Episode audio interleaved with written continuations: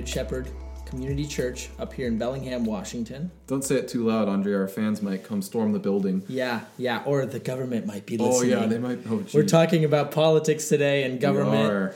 and That's uh, exciting. we have to take all the proper precautions.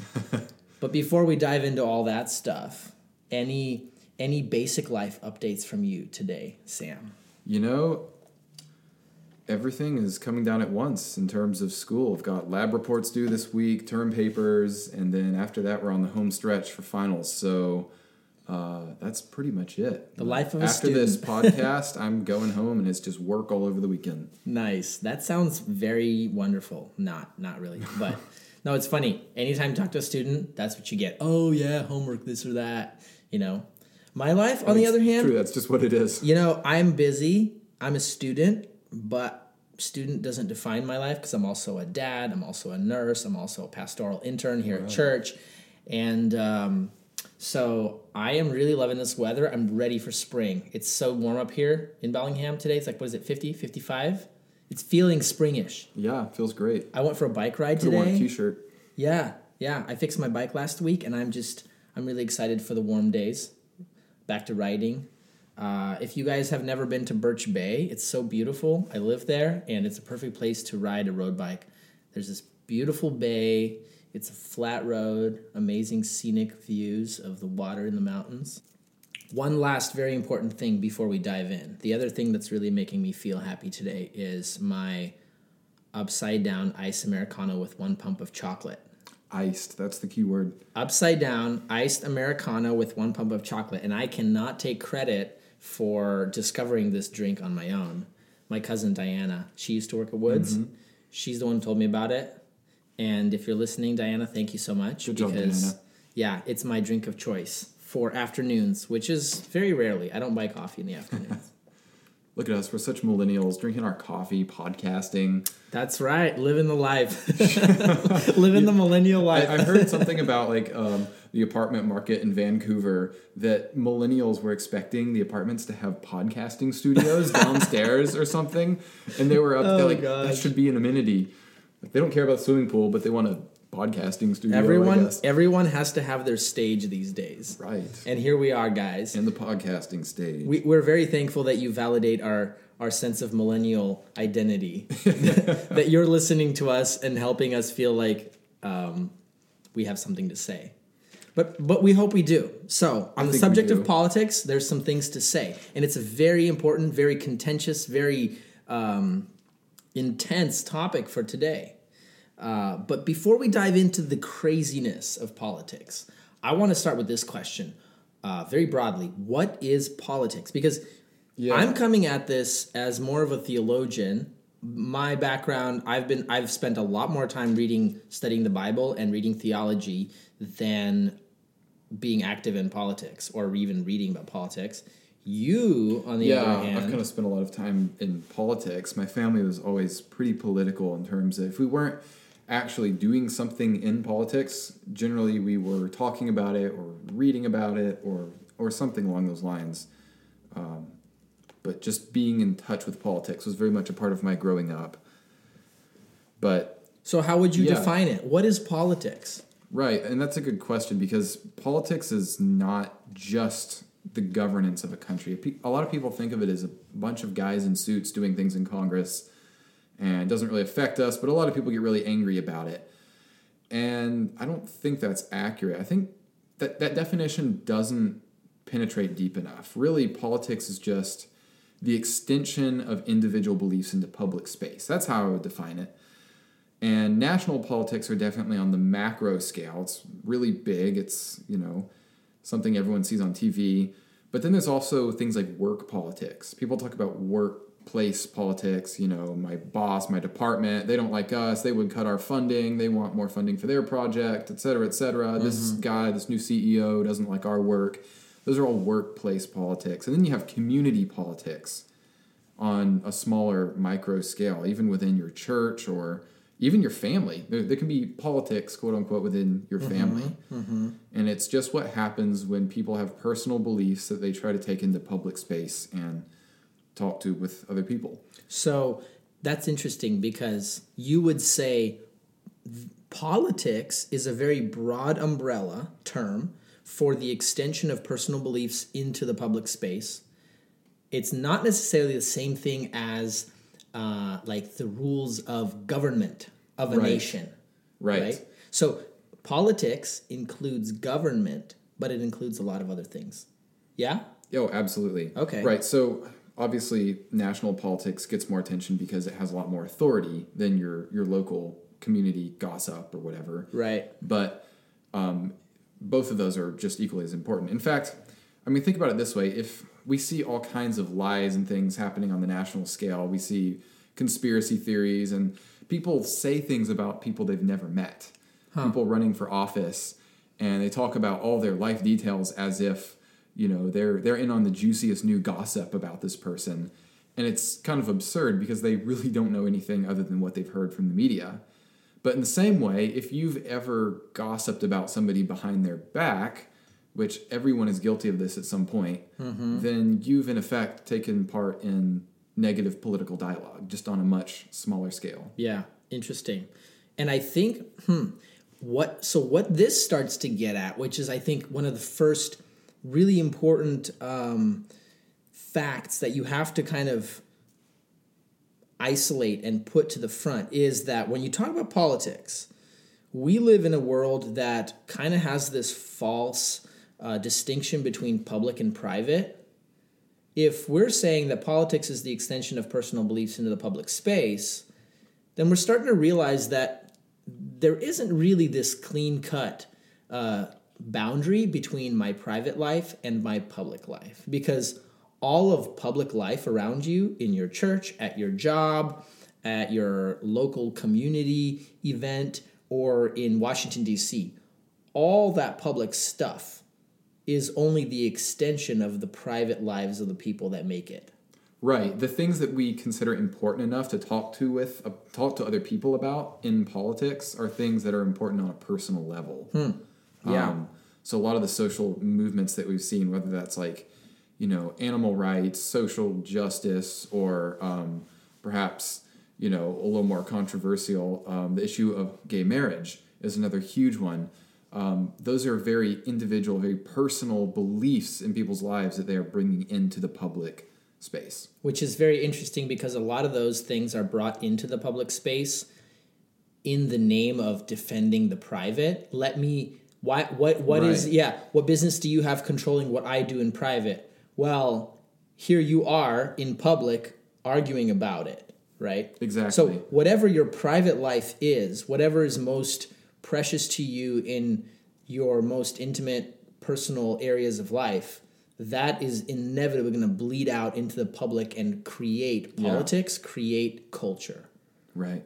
So politics are also a really good social pulse.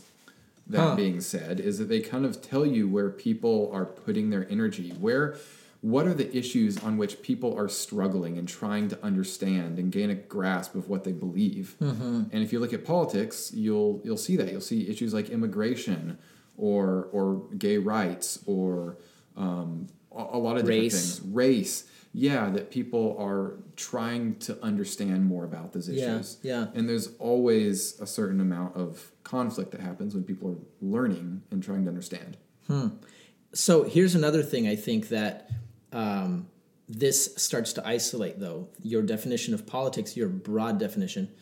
Um, if if politics is simply an extension of our private beliefs and values, then politics are always an expression of our worship or our allegiance, right? Right. So every political system, every political culture has a god, sort of, so to speak. Like there, there is, there is something being worshipped, uh, in in a sense, no, absolutely. something being loved, something being cherished, something being defended viciously in all political. yeah, uh, it shows us life. where people are putting their energy Yeah, and hence where they're putting their worship. Yeah, I think um, Jonathan Leeman, he's a pastor from Washington, D.C. He's written a really cool book. One of our recommends for today It's called How the Nations Rage. He, he says this simple observation. He says, Look, there is always a quote unquote God of the system. There's always some sort of God over it, there's some sort of assumption of worship under everything right? So this, this right out of the right out of the gate here we're kind of debunking two common assumptions. A the myth of the public and private. Yeah. b the um, the myth of the neutral public space. One of the common assumptions of today is all the different religions all the different perspectives in the political world today gather at the the table of conversation but It's more like a battlefield than a table. Right. Yeah. The table is made of something, of assumptions. Who what is truth? What is the universe? What is religion?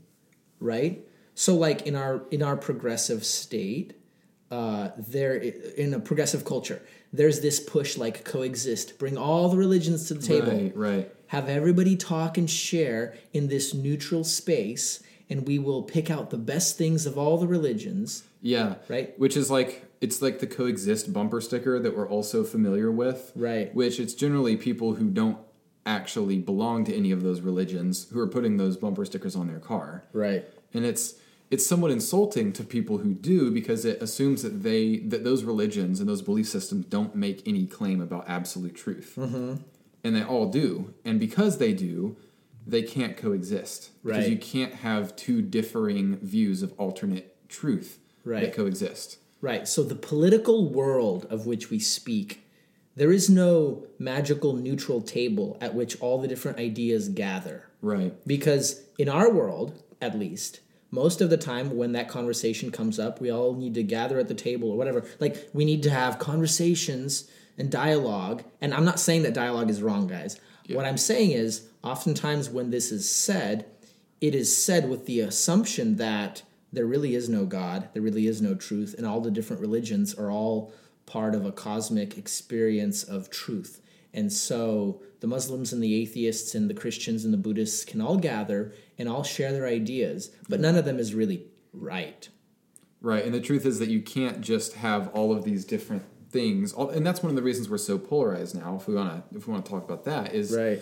Um, in our political system, we all try to come together in quote unquote dialogue, but we're starting with very different foundational beliefs on what truth is, what human nature is. So it makes it impossible for us to come to the same conclusion because we're starting from very different places. Right, right. So that's kind of you're pushing us into the next question that I had kind of written down. That's politics. That's a general overview. Why is everybody so mad? Right? Why are we so divided? Why? What's wrong with our current political landscape? Why is our culture falling apart? Why is everyone so divided? Yeah. I think the core reason is that as people are more lonely, they seek for a place to belong. We'll do anything for community, right?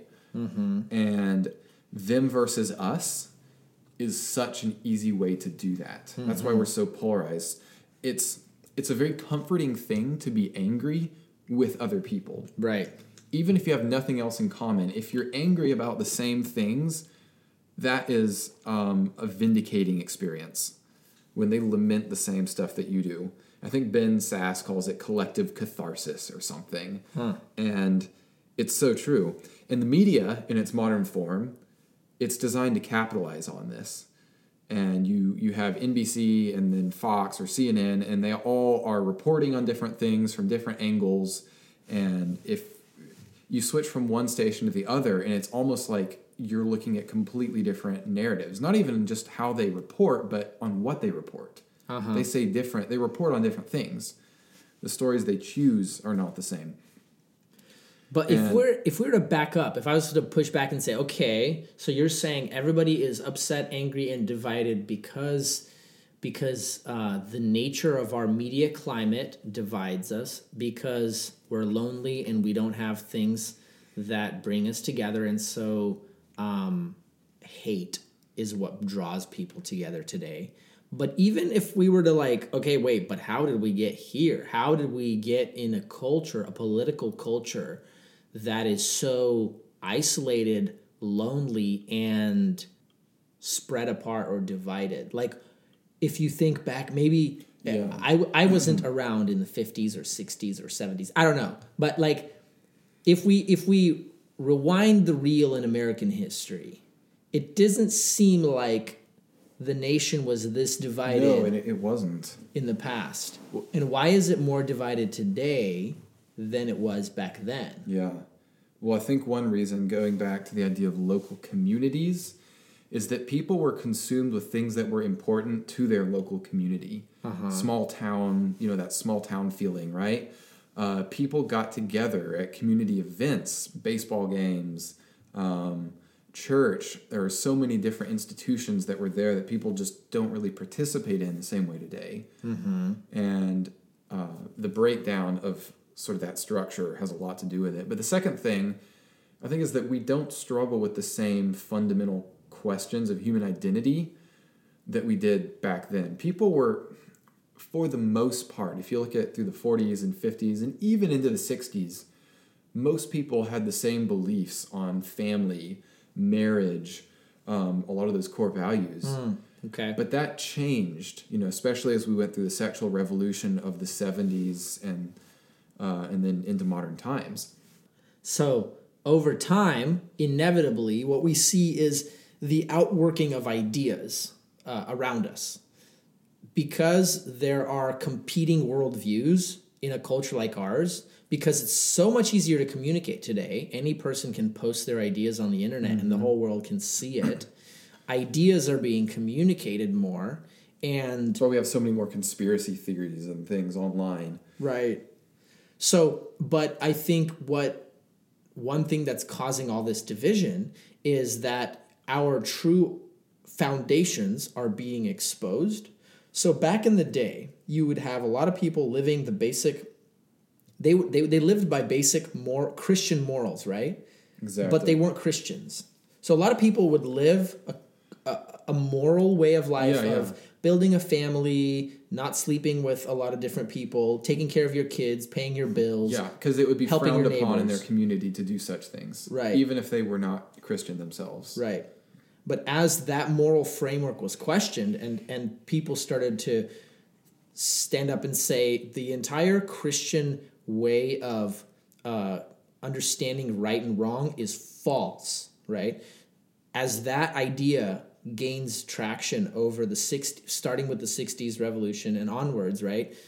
That idea starts to have its effects. Family starts to fall apart, community starts to fall apart, commitment starts to fall apart because we become more and more individual in our self, in our preferences, and less things are uniting us as a society. Yeah. Right. Right, and we see that also in the political dialogue as people talk about, um, you know, what is this candidate going to do for me? Right.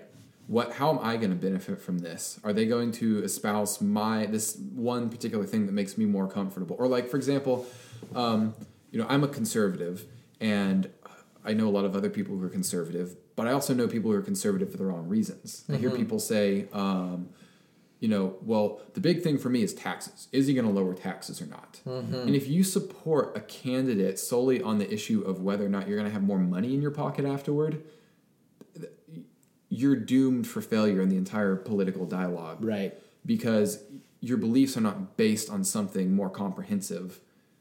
They have to be based on something that has to do with human nature and human flourishing and what you actually believe about the world, not just, am I going to have more money if I vote for this person? So, the interesting thing is that when you think about politics, you're probably thinking about practical life things, right? Policies, immigration, neighbors, taxes, uh, picking this or that candidate, whatever, right? But when you really look at what's going on around us, you realize that the most practical political questions are directly coming out of our deepest worldview faith assumptions about what is life, what is the good life, what is the point of everything, what is truth, and what is right and wrong.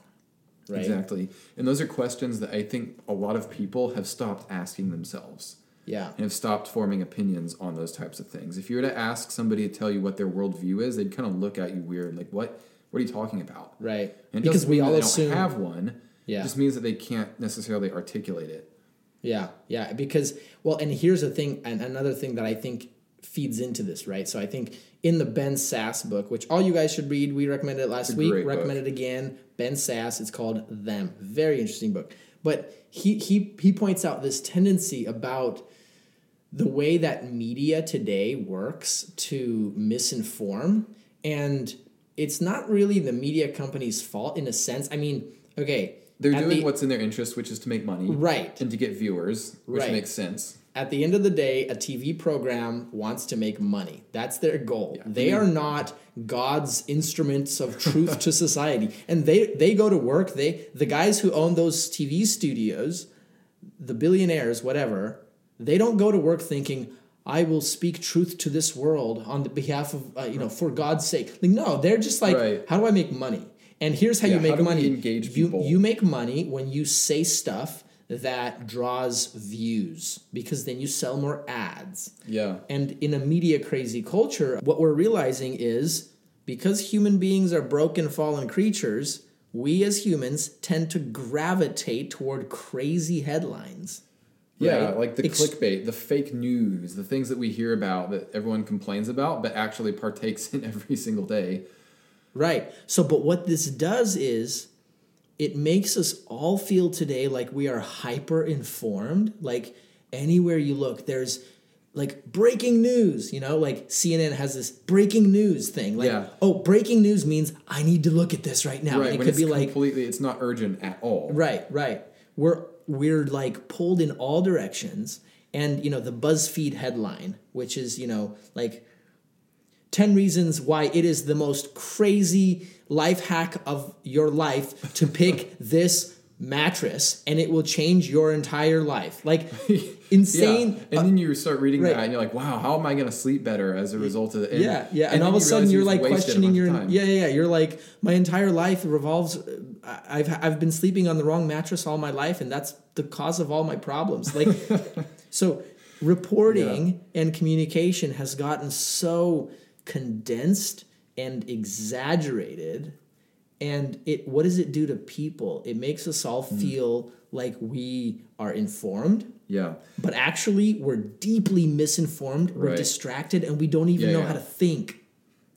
Exactly. And, and the other thing about media communication in general is that it's a lot easier to ream people than it is to defend ideas. Right. You know, conservatism or liberalism, those are actually very complicated things with, with a set of ideas behind them. Networks aren't talking about those ideas. They're saying things that make people who already have those ideas think one way or another. Right. Their goal is to invoke rage in the people who are already of a certain political persuasion, right? Right. It's complicated to defend ideas. That that's too much work. They Right. would rather attack the people who their viewers disagree with. Yeah. So exactly, and I think here's another thing that this starts to hit at kind of uh, the soul of society. Like deep down, we all kind of know this is going on, right? We're all kind of tired of Facebook ads and just the extreme headlines of everything, and Yeah, we're- your we're- crazy we're- uncle who posts five political things a day. Yeah, or yeah, yeah. The Antichrist is this, and the Antichrist is that. One step this is- away from Sharia law and Yeah, you like- know, Arkansas or whatever. Yeah, yeah. And we're so tired of it. And deep down, I think that what this is doing to us as a society is it's making us question even more whether truth is possible and knowable. You know? Like when, mm-hmm. when you live your daily existence like overwhelmed by media and think, thinking like, man, how do I even how do I even know the truth? it makes you also think, man, well, if I can't know the truth about what happened in Washington D.C. this week, how do I how can I ever know the truth about what my soul is intended for and who God is and how do I gain eternal life? And it makes me sympathize with people who actually have taken up postmodernism as kind of a belief and understand where they're coming from. Right. You know, there's so much out there and uh, all these alternate stories, and sometimes we just don't know what's what's true. Right. And it makes perfect sense for people to be confused. Yeah, yeah. So again, we are not even getting to the juicy stuff like Donald Trump or social justice Right. or Hillary Clinton, right? At this point, what's going on in our crazy political world, you have to understand there's two huge things that we're hitting at, I feel like here. We're hitting at this reality that our worldviews are being exposed to the core. So why is this why is society so divided? Because the foundation of truth is being exposed. Either there is a God who speaks truth or there is not. Uh, either we evolved from bacteria and we get to determine our own destiny or we do not. And therefore we can, you know, a baby is life or not, or I can change myself into a woman or a unicorn or whatever or not. So that all all those questions depend on your view of truth, you know. And uh, second of all, in a media crazed culture, uh, dumb people easily become manipulated, and we are all, in a sense, dumb people. Yeah, Like, we're all dumb about something. Right, and we all have our weaknesses as human beings. We can scroll through headlines mindlessly, um, and it's so easy to live a life just captive to the world of of, of misinformation, Right. and that starts to paint the picture of why we live in such a crazy, divided, schizophrenic world uh, like we do today. So, Yeah. I mean, as we're kind of painting this terrible and bleak picture, um, how do we maintain hope? Right. What what makes you like as a Christian? You look at this world. How do you process it, and how do you maintain optimism, um, Yeah. peace? Well, I mean, you look at the media, you look at all these things, it's easy to lose hope. But fundamentally, you have to realize that the media is only telling a story about presuppositions that people already have. So that means to make sense of anything that you're hearing, that any of us are hearing, you have to know what you believe about core issues of human identity Right. and about the world. right. You you have to that's how you figure out where you actually stand politically. So if you focus on pursuing truth in your ideas about human existence, that is your worldview, I think that's a good way to look at worldview. yeah. Um, you, you start asking questions that have to be answered, like what do you believe about human life? Like when does human life begin? Their families, or are they going to look out for other people 1st Just core questions like that. Or what's the role of the state? How should it protect its people? How's that different from you know the role of the individual? And where does the church play into those things? So what I'm hearing you say here is, um, one of the most important things that we can do is take on the slow, tedious process of really working through our beliefs and asking hard questions personally ourselves, right? Yes. Rather than spending all our time out there in in the in the webosphere of scrolling and clicking and sharing and raging. Right. Like ask hard questions, get into the habit of doing that yourself. Right. So And- and- like a big thing is read books, not articles. Right. like that that's a huge thing because books usually have it's more tried and true knowledge it's it's stuff that's more timeless articles are often just what's happening right now I think that this also feeds into our like um, impatience today. Like, I think maybe a lot of people turned on this episode thinking we're gonna hear some crazy juicy stuff about Trump, social justice, transgender debate. Mm-hmm. Okay, but here, guys, here's one of the most important points of this whole episode. I think, and one of the most important things we've concluded just thinking about politics today. There is no shortcut to mm-hmm. wisdom and good, informed, healthy perspective. yeah And one of the things that's fundamentally wrong with our entire political system today is that we think that you can just jump up there on the pedestal and rage about your perspectives. And that's what's wrong. There's too many people raging and saying stuff And that they have no idea. thinking. Yeah, yeah. And we're we're unlearning how to be thoughtful, reflective, humble people. So I think con- connected to that though is also um, relating to people and investing your life into the slow, challenging process of cultivating a thick cult, uh, culture of local life, relationships with friends, Right. True, friends, neighbors, your church. neighbors, church, um, the co-op, whatever, like the store where, like living a life where we are not always flying through everywhere with headphones on, Mm-hmm. right? Yeah. Pausing, uh, looking around, you know. Right, offering a hand to your neighbor who's doing yard work or needs, you know, he's struggling with something and just going out and introducing yourself. Or I mean there's there's no limit to the number of ways that you can do this, but it just takes slowing down, looking up from your phone or away from your TV and out into the world around you. Yeah. And I think this gives us hope because when we when we detach from the screen a little bit and and connect ourselves to real paper, real pencil, real books, real people, um, you start to see that there's still a lot of really good things happening all around us, and that we have given been given opportunity to do a lot of good in a real way. And I think that connects to how the other way. How do I maintain hope?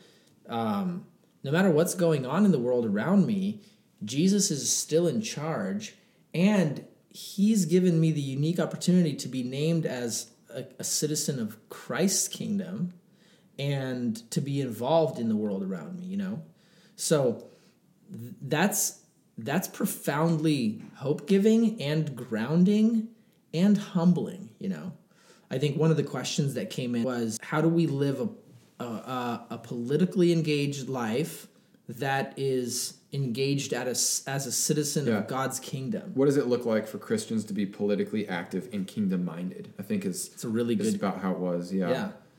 Yeah. So politically active and kingdom minded. Yeah, so I mean, the first thing, of course, is to reason through those core human issues. Like that's that's the foundation to I think any any involvement. Before you get involved, you have to know what you believe on core human issues, like we were talking about. But the second thing is to recognize what your strengths are and what you most care about. Not everybody is designed to be an activist, quote unquote. Like that's not everyone's thing to hold a sign outside of an abortion clinic or go to the Supreme Court or that that's not everyone's personality and it's not where everyone's efforts are best spent necessarily. Hmm. That's some people. But I, I also think that we have to get away from the idea that the church can't have an opinion on political issues. Right. We hear that in a lot of churches, um, especially in our corner of the Northwest, where that's kind of taboo for churches Right. because they're afraid of the cultural backlash that'll happen. But there's no such thing as a political issue. I'll say that again. There's no such thing as a political issue because every political issue is ultimately a social issue that has been extended into public space, into Right. public dialogue. And if the church doesn't have a position on social issues, the, the issue of human life, race, et cetera, et cetera, all those very important things that we're dialoguing about, it can't have an impact. Right. Your your theology becomes like pie in the sky, you know, imaginary stuff. Right. it's like Jesus is just here to make us feel good and bring us all together. And Right. It's there's more to it than that. Jesus wants us to understand our world and our place in it and our theology. And he actually cares about his world. It's actually Right. his world. So um, I was reading today in the book of Acts, and Paul's missionary journey, I think it's his second missionary journey, he gets accused in one of the cities, the Greek cities, of these Jews are troublemakers and they are here telling us of a different king that we're supposed to submit to.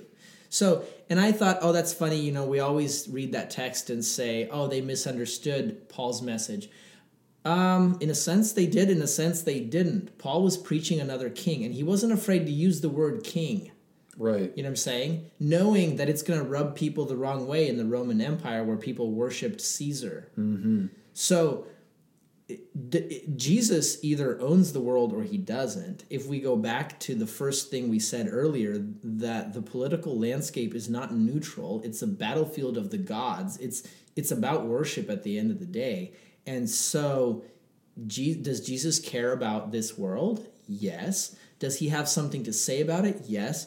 And actually, if Jesus isn't in charge, all of your arguments just died because why should they listen to you? Right. But if he is, then it creates an urgency. The church needs to have flesh and bones. The church needs to walk into the world. But again, here you're entering a really challenging, uh, complicated sphere, but because it's like, oh shoot, you know, Christians and political engagement, like Mm-hmm. Jesus and politics. Oh no, Separation of church and state. That's Right. another. because in the past we've seen a lot of. Abuse where Christians became, oh, this is this is the Jesus voter card. So Jesus would vote for this guy and this policy only, Yeah. and and everybody vote for this man because that's what Jesus would do. Yeah. Or even further back in history, which the Roman Catholic Church virtually controlled the government. Right. It had its own armies, right? Right. Or the Church of England, for example, being the only sanctioned religion that a the people could follow. Right. So there are no simple answers to this. But the answer is not simply withdraw, bury your head in the sand. Right. No, because Jesus came into this world and he announced the coming of his kingdom here. And his kingdom extends in little ways through our life. And helping your neighbor is political. Uh, evangelizing to somebody on the street is political. Yeah. Calling your senators and representatives about a certain bill and saying that you don't support that bill, which, by the way, in Washington State, There there's are plenty of those to go around. Yeah, yeah, Yeah. The comprehensive sexual education bill that's on, I think, this week. Everybody should call, by the way. Yeah. Um, so there are no simple answers here, but this goes back to what we're saying. You have to, you have to embrace the sim, the, the daily challenge of discipleship, of building healthy, deep perspectives, not being afraid to ask tough questions, and reading good books. Right. And, and another thing that I hear the church often say is God has everything under control. We don't need to be involved in politics because, you know, it'll all work out for the, you know, for his good, for his purpose. And while that's true on a macro scale, usually the same people saying that go to work on a daily basis. Right. They provide for their families. They live a life in this world doing worldly things because they're actually commanded to do so Right. to be responsible. So why is it that we sort of abdicate our responsibility when it comes to our government and our our larger macro scale politics? Right. So, obviously, guys, we've just kind of opened a can of worms. We're going to circle back and do a bonus episode on Mm-hmm. this subject next week. Yeah, we have more questions to address as Um, we well. do. Which We have some awesome talk about questions. if you didn't hear your question addressed today. But leaving you off with like a hopeful outlook and a practical outlook. I think that what we want to do is challenge you to are you afraid to ask tough questions? Do you find yourself um, having a hard time believing that truth is possible or knowable in our crazy media driven world? You know, um, do you tend to ask questions and then run away because it's too complicated? Or are you cultivating a lifestyle of rolling up your sleeves, asking real questions, taking the slow process of learning, reading good books, asking questions with people you don't agree with, uh, reaching out and building relationships, living in a real community of real people, not just social media and Instagram? Um, are those things part of your daily habits? You know? And do you see Jesus and his kingdom as being supreme and over the kingdom of America or the kingdom of whatever, you know, all any world power that we see at the front today? Exactly. So, some recommends for this week. First of all, go to Woods Coffee and get yourself a upside down Iced Americano. iced with americano with a pump one of pump chocolate. chocolate. Yeah, that'll mm-hmm. make things a little better. And maybe buy it for a friend and have a good, real conversation about challenging issues that we face today in the news and in the world and how they relate to the gospel. And a also, couple of good books to Yes. recommend. Yeah, so we have Them, Why We Hate Each Other and How to Heal by Ben Sasse. We mentioned it before, but you just finished it. I'm about to finish it. It's a fantastic book. book. If you want more background on the material that we talked about today, it's a great read. I think you'll leave feeling more informed about our government after reading it. Yeah. The other one was uh, Jonathan Leeman called uh, a book called uh, "Why the Na- or How the Nations Rage," and we'll put all these links in the uh, in the show notes there. Also, Al Mohler's one of our guys that we uh, that I you know I follow loosely. Uh, Al Mohler has the briefing. It's a podcast of news and events. Some of you guys, I still you know follow. I, like connect yourself to trusted perspectives, and what I do is I connect to multiple perspectives that I trust, not just one, um, and that helps you kind of sort out a more balanced view of what's going on. That's just getting you started this week. And thank you so much for hanging in there with us. Next week we'll come back with some more stuff on this because there's some more important subjects. Uh, and we'll also talk about Trump next week. Oh yes. That's going to be interesting. So, uh, thank you guys so much for listening. If this was helpful, interesting, exciting, uh, illuminating, share it with a friend, share it on your social media, whatever. Um, you guys can check out more stuff from Well Said at well-said.org. Uh, there's blog posts, more podcast episodes, things like that. Um, the other thing is, if you're benefiting from this show, check out the support tab on the website. There's different ways that we can work together more closely. Um, if you're benefiting from the show, you can help us cover some of the expenses with the show. But also, there's different ways that we give back and give you more content when you do that. So, thank you guys so much for listening, and we'll talk to you in a week.